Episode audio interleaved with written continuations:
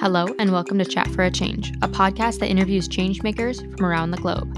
I'm your host, Delilah Titchmiller, and our guest today is climate activist, environmental scientist, and ethical influencer Laura Young.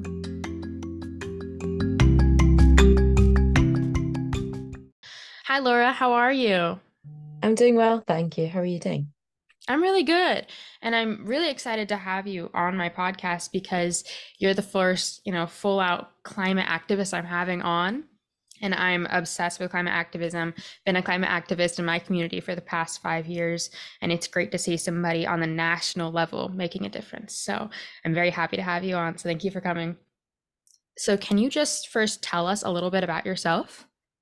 Sure. So, yeah, I'm Laura um 27 and based up in Scotland. Um, so I live in a place called Dundee, um, which is in the kind of nearly northeast, kind of middle east of Scotland. Um, and yeah, I guess I've been a sort of climate activist for several years now. So in at the end of high school, fell in love with the subject geography, went to pursue that at university and over the past few years have continued in academia, have worked as a campaigner, and I'm now doing a PhD in climate science. But alongside all of that, I've been really passionate about campaigning for change across all different environmental issues, but also the things that it intersects with. So everything from plastic, recycling, to climate and all the justice issues that kind of interlink with that, which is great. Um, so I spend my days, every day is different. Um, from academic research through to campaigning and speaking in various different um, news outlets or in parliaments. It's very exciting, um, but definitely a very varied work career, I guess, if you could call it that. That's phenomenal. I mean, it really has become your whole life, basically, right? Yeah. So, um, my following question was, what made you get involved with environmental activism? But you kind of answered that. Was there anything you wanted to add there? I mean, to be honest, I think I had a real passion for kind of learning, like learning about the world, geography, all that kind of stuff. But there's something about maybe it's just my personality, but when you learn about the world and you learn about how we are damaging it and how that's impacting nature, how that's impacting people, how people are being displaced, how people have food scarcity, water whatever it is, like I can't just sit in a classroom and learn that. I'm like, okay, what do we do? Like, what do we do now? And so I think all alongside my studies, I was really like, okay, how can I actually take this and apply it to my life through everyday little actions? You know, everything helps, but also how can I use my career and my academic background to try and push forward action on a much bigger scale than than just my life? And obviously, along the way, there's been stuff like we've got David Attenborough here in the UK, and he does amazing documentaries, and you know, those have kind of all along the years been like okay you know let's let's keep moving because you see it you know you see it on your tv um so yeah i guess but but really it was just a love of the subject um and a love of the great outdoors here in scotland that made me think yeah i really do want to try and protect this and I've seen that one of the ways you try to protect this is through your campaign to ban disposable vapes. Can you tell us more about that? I think that's amazing. Yeah, I mean, it's a bit of a random kind of topic, but you know, I think actually it represents something a lot bigger. So, disposable vapes are, um, well, vapes more broadly were designed, you know, 20 years ago, where when they kind of first came out and they weren't that popular, but they were designed as a smoking cessation tool. So, something to get people off tobacco cigarettes, which is always a good thing. But in the last couple of years, we've seen an explosion of these kind of really stylish, kind of cleverly marketed disposable vapes, which have really flown off the shelves and have been taken up not just by adults trying to quit smoking, but by young people, by people who never smoked. And these are tiny little electronic devices. So they're the size of like a highlighter pen and they are designed to be single use. So you use them until the liquid runs out and the battery runs out, and then you chuck it away and get a new one. And they're super cheap. So here in the UK, you can get them for as little as like two pounds, three pounds. Um, and they've really become this huge issue. And I guess I came across them about a year ago because uh, I started finding them as litter. So, like, just out and about on my daily walks, I was like, what are these? Why am I finding them everywhere? And long story short, it kind of takes you down a rabbit hole of realizing that these are throwaway electronics. They are a huge fire risk, very damaging litter. And of course, you've got the public health issues that these are just, you know, we've got a youth vaping epidemic. And, you know, they're really being marketed in a way that is harmless and people are just buying them thinking that they are a lifestyle accessory. Um, but I think ultimately, you know, people often ask, why are you campaigning about something as small as disposable vapes when there are global issues with oil fields and you know much bigger problems around plastic or whatever it might be? And i totally get that. But i think partly it's you know we need to tackle everything. But also disposable vapes represent a small door that is being opened to a big problem, which is disposable electronics. We don't have disposable electronics. Your phone, your laptop, if you've got smart devices, you charge them. Your toaster, your kettle, your hair dryer, it's all stuff that you plug in. We don't have disposable electronics. And so it also represents we've got this opportunity to deal with this problem before it gets a lot bigger. And so it kind of represents the throwaway culture that we've created and the throwaway culture of really valuable materials. And so that's why I've been campaigning about it because nobody else was. So I kind of stepped up and said, right, I'll lead this. And it's been great to see all the stuff that's been happening over the last year. Yeah, I like how you bring up, you know, the conflicting ideas that a lot of people are like, oh, well, why aren't you focusing on a bigger issue? Because I even get that a lot. I'm like, hey, just recycle a little bit. And they're like, there's no reason to. I'm like, well, it's opening a door to the entire world of environmentalism. So I love that you bring that up. And I will admit, I did a little stalking of your social media and I saw that you attended both COP26 and COP27. And I just wanted to know what was your experience like? Do you think that it has really been successful in addressing climate change and how the countries are planning to take action? I mean, the short answer is no, because we still have climate change. And there's been 27 of these, and there's about to be a 28th. So there's one every year. And I'll be going to that one as well. That's in Dubai. Um, and I guess partly you think, no, obviously not, because over the past 30 years, you know, when these things have been going, we've still seen an increase in carbon emissions, we've still seen more warming, we've still seen bigger impacts, right? So partly you could say it's been a failure. But on the other side of that coin, you have to say, well, imagine what it would be without these. You know, without these, we would be in even bigger trouble and we would have less action from, you know, countries around the world. I mean, I think going to them. So the first one I went to was COP26 and it was in Glasgow, which is where I'm from. So I was born in Glasgow, lived there for like most of my life. Um, and I've only just recently moved away. And so but actually at the time I was living there. So it felt like the world came to my front door and I was like, oh my goodness, this is amazing. But it also, I think, really highlighted the importance of countries like the UK, who are not the biggest emitter in the world, but have a really big responsibility on a sort of geopolitical level to be leveraging big change. Also, it was important for us to think about okay, what legacy does this leave? for here, you know, Glasgow, Scotland, the UK, you know, what are we going to do? If we're going to host this thing, we need to then be putting actions in place. We can't host a global climate summit and then just not do anything about it ourselves. Um, but yeah, I think it's sort of every time I go, and even now in the run up to this next one, you do think, you know, what is the point? But ultimately, you know, it is one of the only summits on a global stage that gives every country a seat at the table. So you think about the G7, the G20, the G8, you know, all these things, like it's only a handful of countries that get to go, whereas this one, every country gets to go, gets to share what's happening. And I think that's really unique.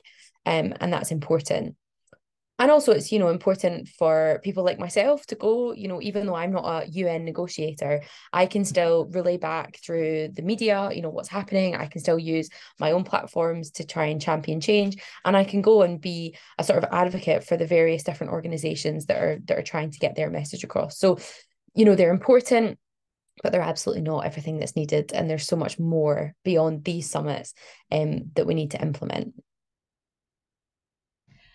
I I also have a following question. Do you think that it is, you know, more of an issue for the people or the government to take action on climate change?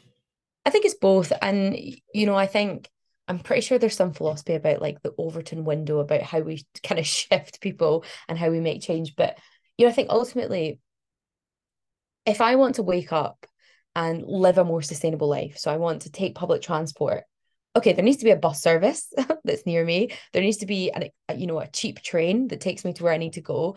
Um, there needs to be help and support. You know, I can't just wake up and take the bus if there's no bus that goes past my front door. Um, so I think partly it's about the will of the people, but then also the government to say we're going to help you or business, you know, to help that out. Um, but also the government is not going to put things in place if they don't think people want it. Um, so it's it's kind of about this like tug of war, like push and pull between, and you know we saw that. So David Attenborough, he did this uh, Blue Planet Two documentary. It was all about plastic, and there was all these horrible images of like plastic in the ocean and marine wildlife, you know, getting trapped in it. And there was a huge outcry from people saying, we don't want single use plastic, but we are stuck buying it because companies are producing it and we can't get away from that. So then we did see, and we still are seeing, you know, the change from that, which is companies going, okay, yeah, we do have a big role in this. So let's see what we can do. And we've seen, you know, items becoming plastic free or having less packaging or companies really trying to do it. Obviously, it's so slow and we need a lot more. But that wouldn't have happened if we didn't have Blue Planet 2 and everybody crying out about it and all those images. And so it's kind of a push and pull. And so I think for me, it is important for me to use my money to spend it to support small businesses that are trying to do things differently and to raise my voice. But I ultimately know that I am stuck at times, you know, buying the clothes or the food that that is available to me. And so it's hard because nobody can live a perfect life. And even if I was, if I was perfect and didn't have a single gram of carbon associated with my carbon footprint, that's fine, but that's just one person. What about the next 8 billion? So I think that's why it's important to have that push and pull. Um, and you know, certainly politicians react a lot to what people want because they want to get re-elected. And so we need to encourage people to be shouting about the green initiatives that they want to see. I love that. Really the whole push and pull. Yeah. Um, and you are, you know, less waste Laura. So let's get into that a little bit. What is the number one sustainable swap that you recommend to anyone? Do you know? I mean, this is interesting because I think people love to find a silver bullet. They're like, there must be something that everybody can do. But you know, if I'm talking to my grandparents about sustainability, the waste that they create is very different to the waste that I create. You know, fast fashion is not a thing for them, but that's kind of what our generation is like forced to buy from. Um, but in the same way that like they're not buying food to go and meal deals and coffees on the go because they like to sit and relax in a cafe and watch the world go by. So I think, you know, there is kind of no silver bullet for like what what you know waste people create. And i also think there's different like seasons of life. So some of my friends are like new parents and they're like oh my gosh there's so much waste associated with a baby. This is crazy. And so they're kind of navigating that space and obviously there's no point in me be- buying reusable nappies because i don't have a baby. So for them it looks very different. But i think the, the tip that i always give people is and this is something i did back in the beginning. So you need to do a waste audit, which sounds really boring, but actually it's quite interesting.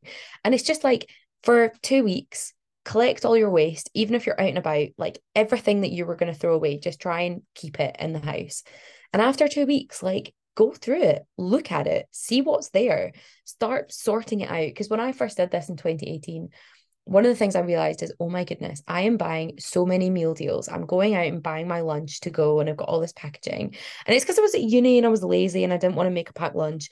But I realized actually 50% of what I'm producing as waste is just to do with like takeaway coffees and takeaway soup and sandwiches and all that kind of stuff. And so I thought, okay, if I get a reusable coffee cup, if I buy a lunchbox, if I take it to get stuff in, or if I make my lunch at home, I'm going to save 50% of all this stuff. And so I did it that way. I kind of tackled it. And when other people have done it, they've found other items. You know, maybe for them, it's nappies, like diapers for their baby, or maybe it's bottles of like fizzy juice, soda, like that kind of thing. But for each person, it's something different. And so I think that's always my tip is like do it for you, like see what you're creating and like find the the tiny little swaps and changes that you could make.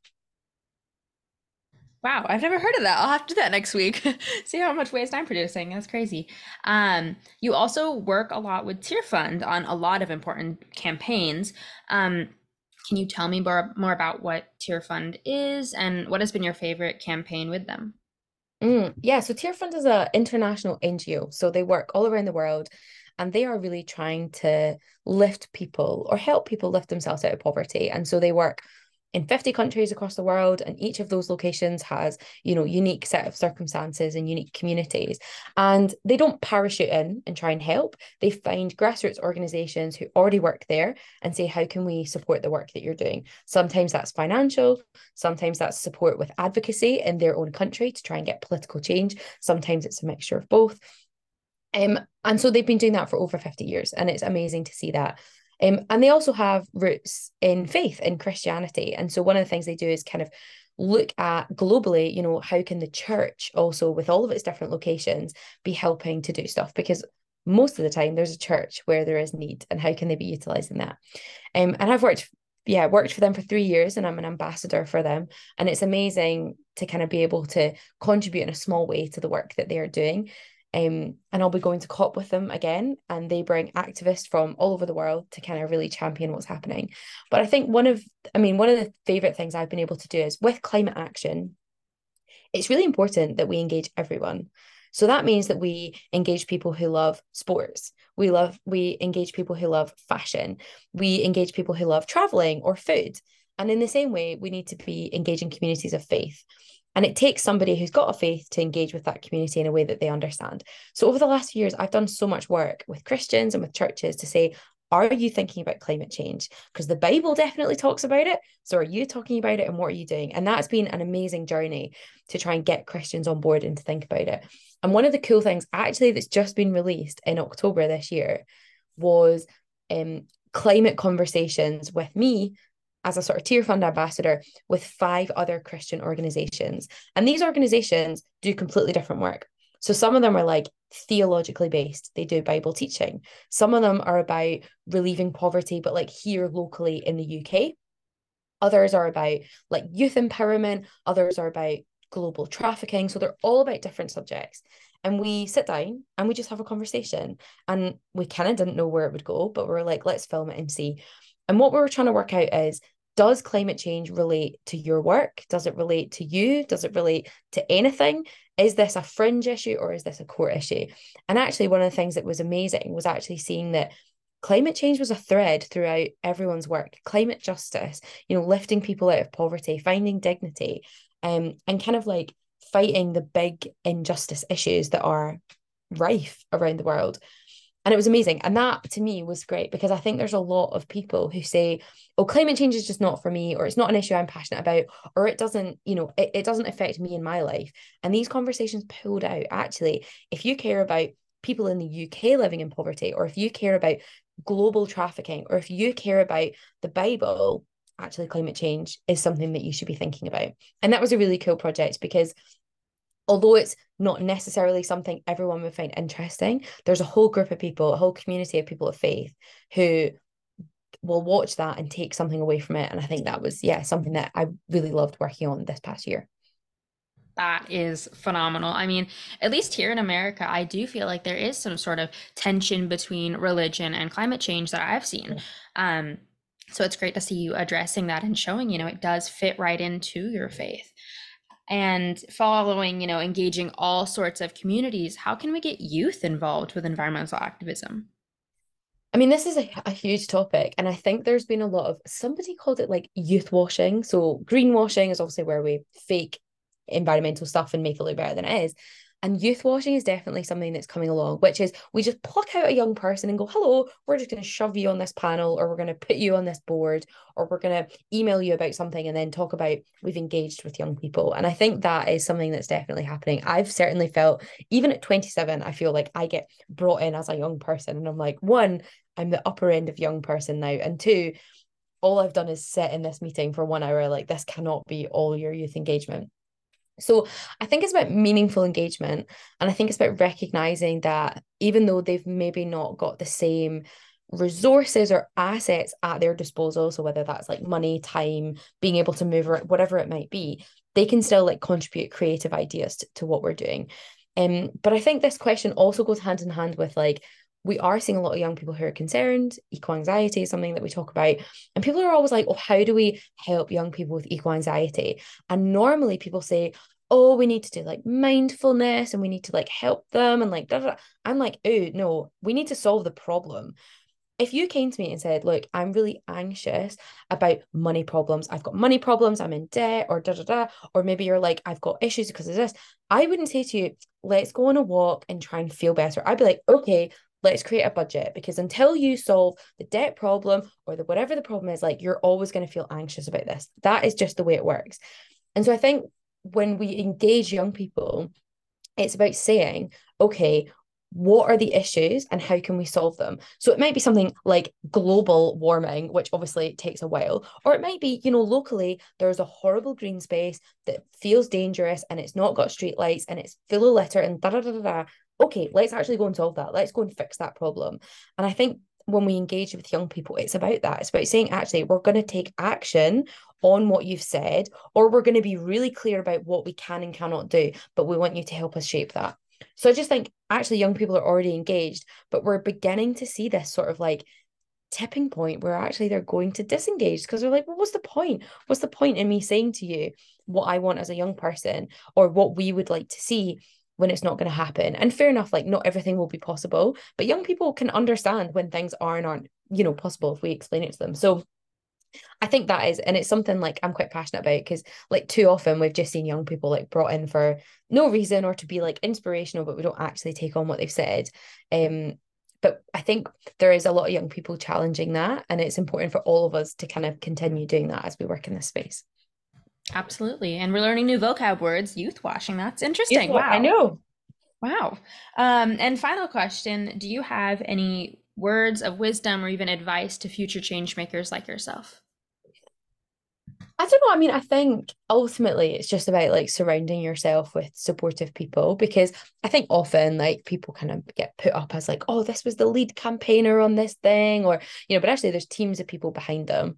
Um, and I think it's about recognizing that there's a different role for everybody. Um, and so although I am happy to come on podcasts or go on the media, like go on the TV or speak at something, um, there's loads of stuff that I can't do, and there's loads of stuff that I need support in. And actually, there's amazing people that can help me with whether it's like in the background admin stuff or like helping pull together policy briefings or you know whatever it might be. And those people are actually just as much a change maker as me because they don't want to do the speaking and i don't want to do the spreadsheets. So together we make a great team. Um, and so i think it's just important that if if anyone is like passionate about an issue you know you don't have to actually you shouldn't do it on your own and you don't have to do it on your own. And it's about finding that community that can help you do that because that will make it sustainable. You won't burn out. You won't you know run out of ideas. Um, and something's always better when you've got other people because you hear more ideas. Um so i think that would just be my words of wisdom is like even though you might see in the media or like see you know wherever it is on social media like individuals doing stuff it's never just them. Like it's always a group. Um and so like definitely try and find that um and find people with those skills to help build an amazing campaign or whatever it is you're wanting to do I think that's perfect advice. And thank you so much for coming on the podcast. It was so nice talking to you, and I hope you inspire so many people listening. Thank you. Thanks for having me. It's been great.